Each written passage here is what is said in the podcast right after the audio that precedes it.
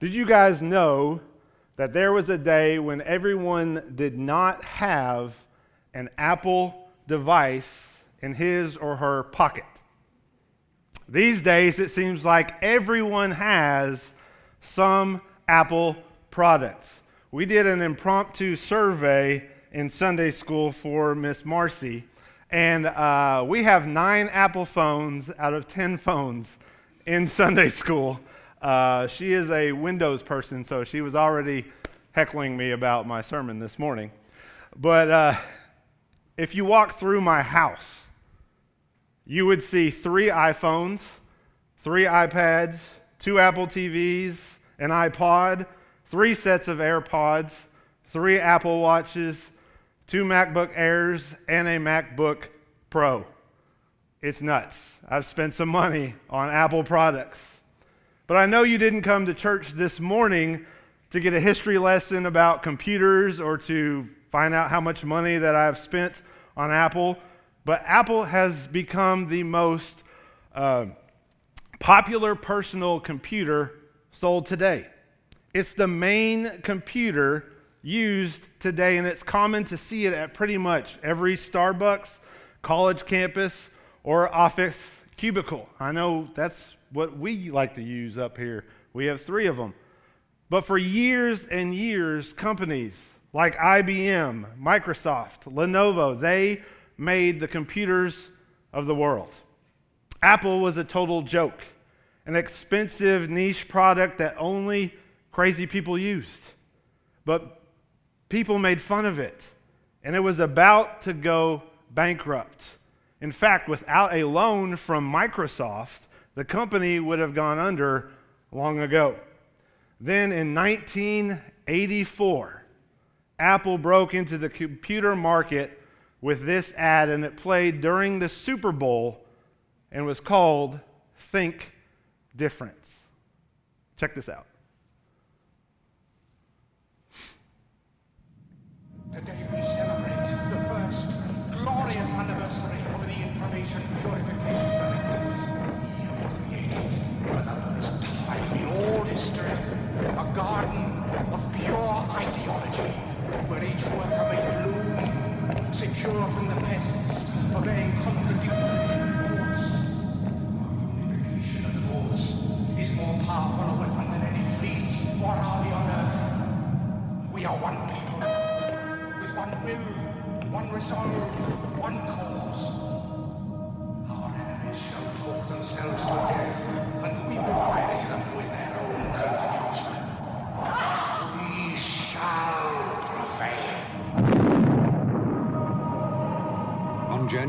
24th, Apple Computer will introduce Macintosh. And you'll see why 1984 won't be like 1984. I was two. uh, how many of y'all remember who won the Super Bowl in 1984? Anybody? I made Aubrey uh, search it for me here real quickly because I forgot. It was the Raiders, of all people. But uh, they won in 1984. but back to Apple. Because Apple thought differently than everyone else in 1984, it paid off big. So big that you all only know of a world that is made up of MacBooks, iPhones, iPads, iMacs, Apple Watches, and AirPods. But there have been all sorts of people that would think different, and it made them famous.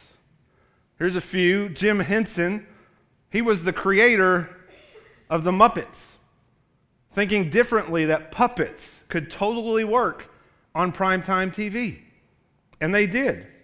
Amelia Earhart flew across the ocean solo, raising the status of women all around the world.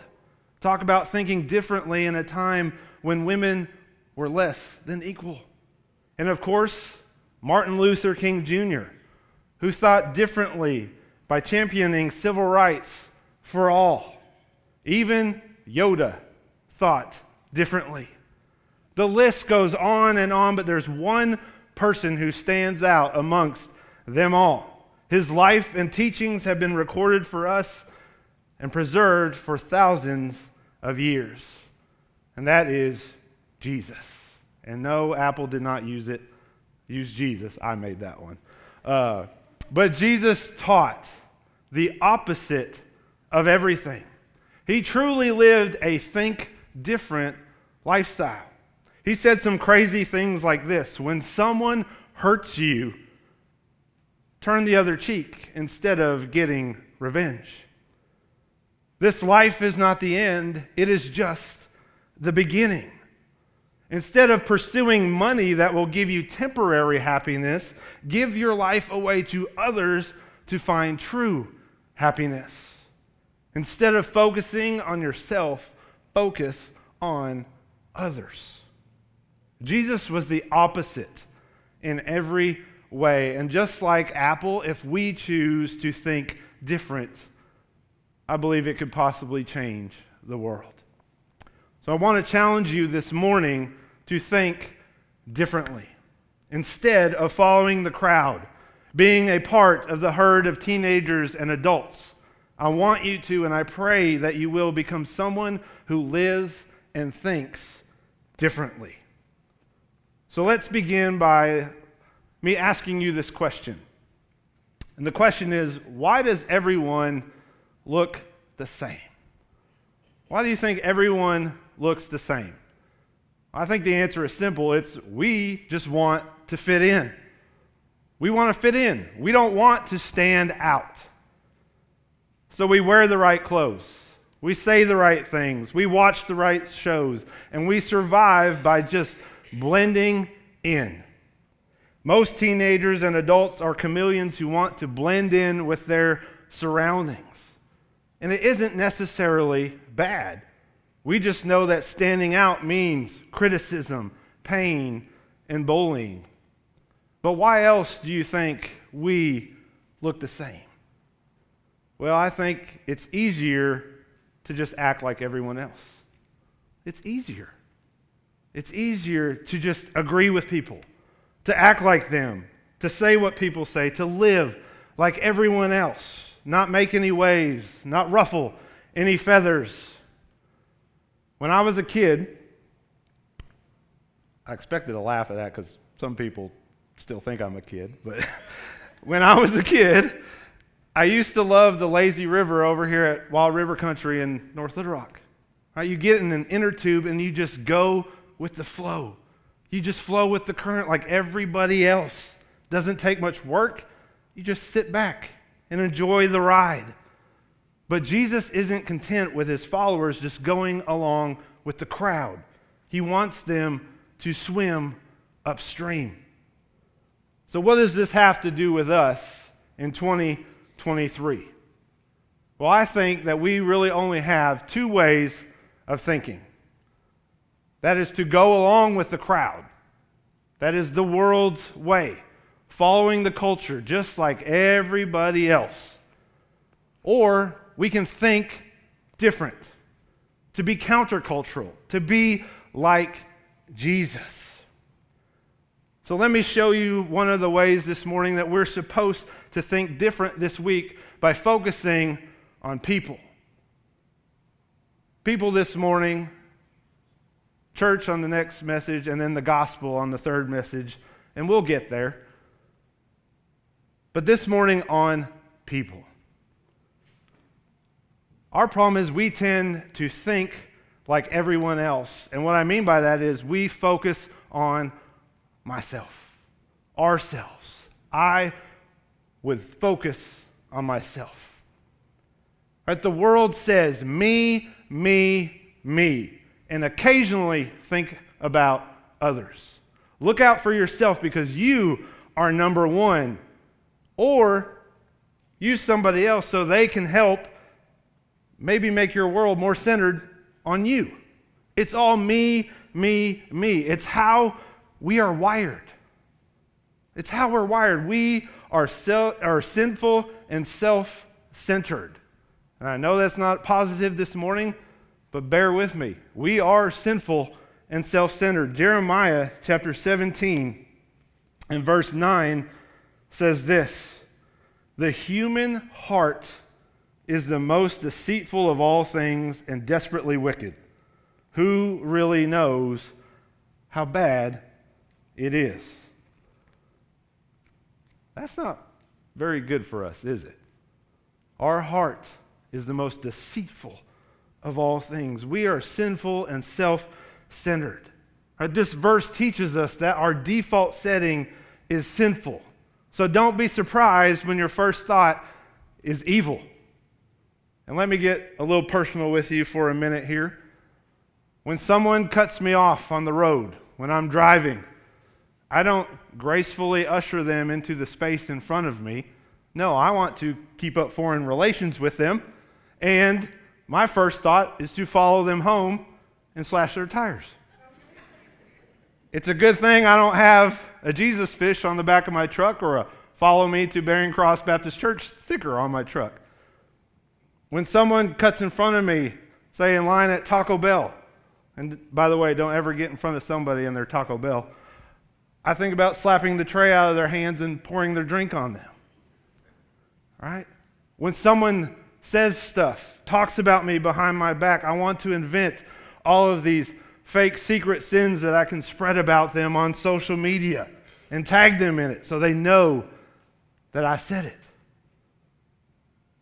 There are all sorts of seemingly legitimate reasons not to think differently, not to cut someone some slack, not to show someone grace. But instead, Jesus tells us the complete opposite is the way to live.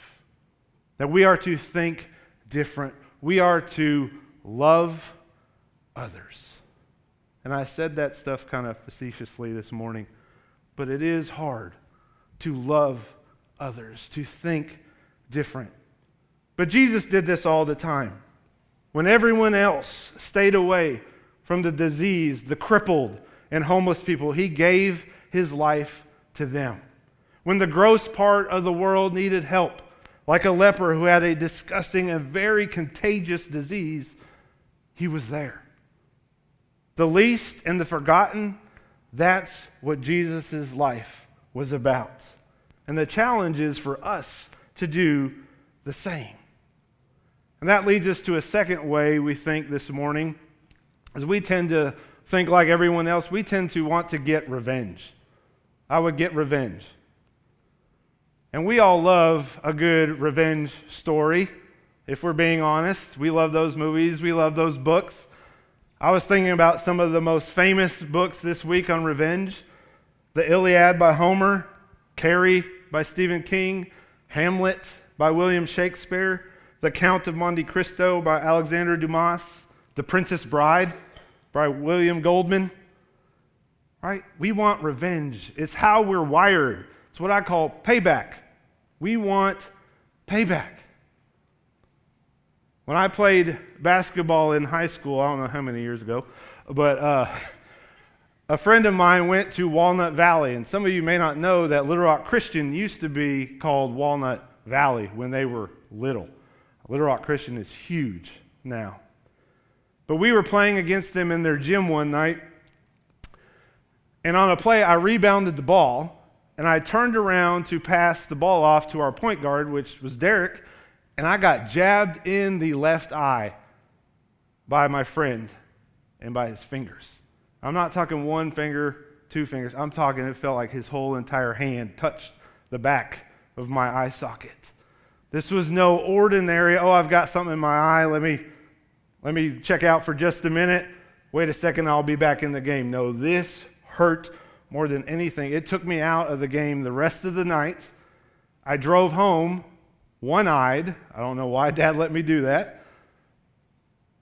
And I couldn't see at all out of my left eye for the next day. And for the next few weeks, my eye had turned blood red like the Terminator.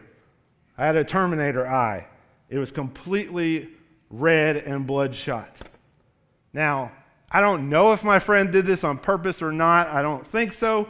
But the point is, I wanted revenge because he took me out of the game, and I wanted to take him down the next time we played them at our place. Well, we beat them at our place, and no, I didn't kneecap him or jab him in the eye. I let our playing and beating them be my revenge. See, Jesus challenges our wiring. He challenges the sinful, go with the flow attitude and asks us to think differently. Romans chapter 12, verses 17 through 21 says this Never pay back evil with more evil. Do things in such a way that everyone can see you are honorable. Do all that you can to live in peace with everyone. Dear friends, never take revenge. Leave that to the righteous anger of God. For the scriptures say, I will take revenge, I will pay them back, says the Lord. Instead, if your enemies are hungry, feed them. If they are thirsty, give them something to drink. In doing this, you will heap burning coals of shame on their heads. Don't let evil conquer you, but conquer evil by doing good. Jesus himself, in Luke 22, when he was on the cross, he could have called down a legion of angels to protect him, but he didn't even say a word.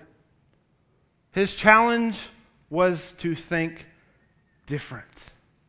And we are to think different. We are to forgive others. Forgive others. The opposite of what culture tells us to do by getting revenge. And guys, I understand people are mean. People are selfish. People let us down. But if we're honest, we're mean, we're selfish, and we let others down too. The world says there are all sorts of reasons to give up on people, but Jesus calls us to something greater. He calls us to show grace. And why show grace to other people? Because He, Jesus, has shown grace to us. Some of the most famous verses in all of the Bible, John 3, verses 16 and 17 says this, and you all can probably quote this back as we're reading it, but for this is how God loved the world. He gave his one and only Son so that everyone who believes in him will not perish, but have eternal life. God sent his Son into the world not to judge the world, but to save the world through him. He loved us. We have been given forgiveness that we do not deserve. Even though we fall short every day of being perfect, the Lord still chooses to love us. In fact, grace is what separates our fleeting idea of love from God's unconditional love. Grace allows us to see past people's brokenness and love them as they are because we have an understanding of God's grace for us. So, this morning, why should we think different. Why should we think different? Well, this is for those who know God's love and have accepted Him as Savior.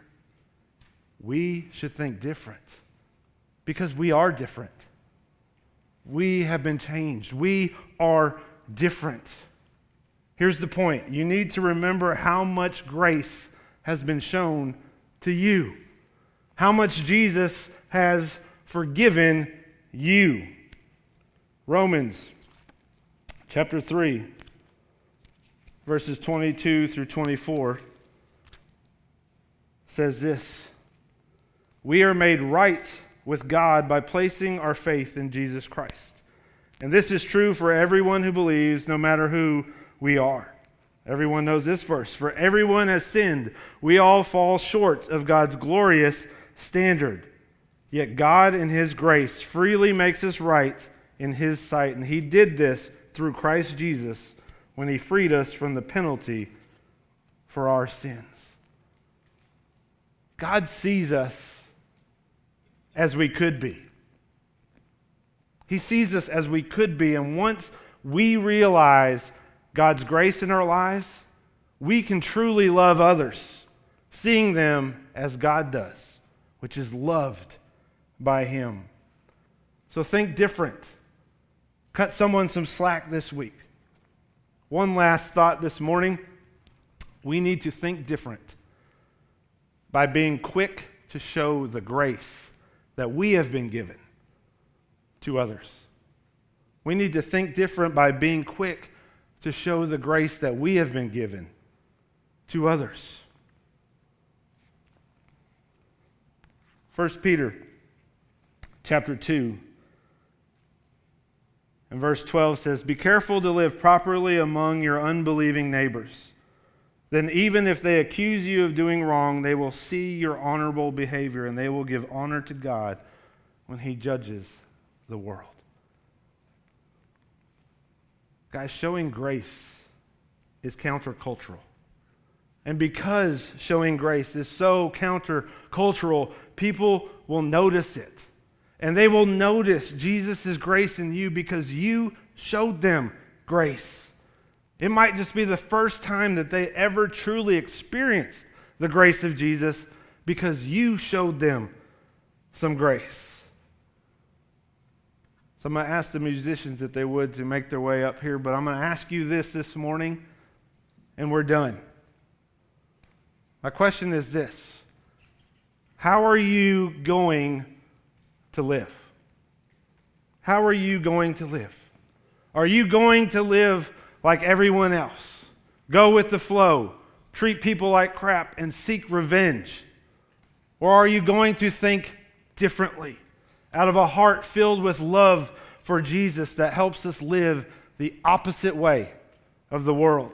Are we going to be a church that thinks different and operates differently because our hearts are filled with the love for Jesus and the grace that we show others just pours out, and in turn, we impact our community because they see that we all live the opposite way of the world. Think different. I hope and pray that each of you will think different. Let's pray. Father God, again, we are so thankful to be in your presence and in your house this morning, Lord. God, if there is one who does not know you this morning, I pray that they find this grace and this forgiveness that you so freely give. But God, most of all this morning, Lord, I pray for us Christians that we think different, that we want to be so much like you that we are countercultural, Lord. Father, I ask that your spirit move in this time of invitation, Lord. I pray this in Jesus' name. Amen.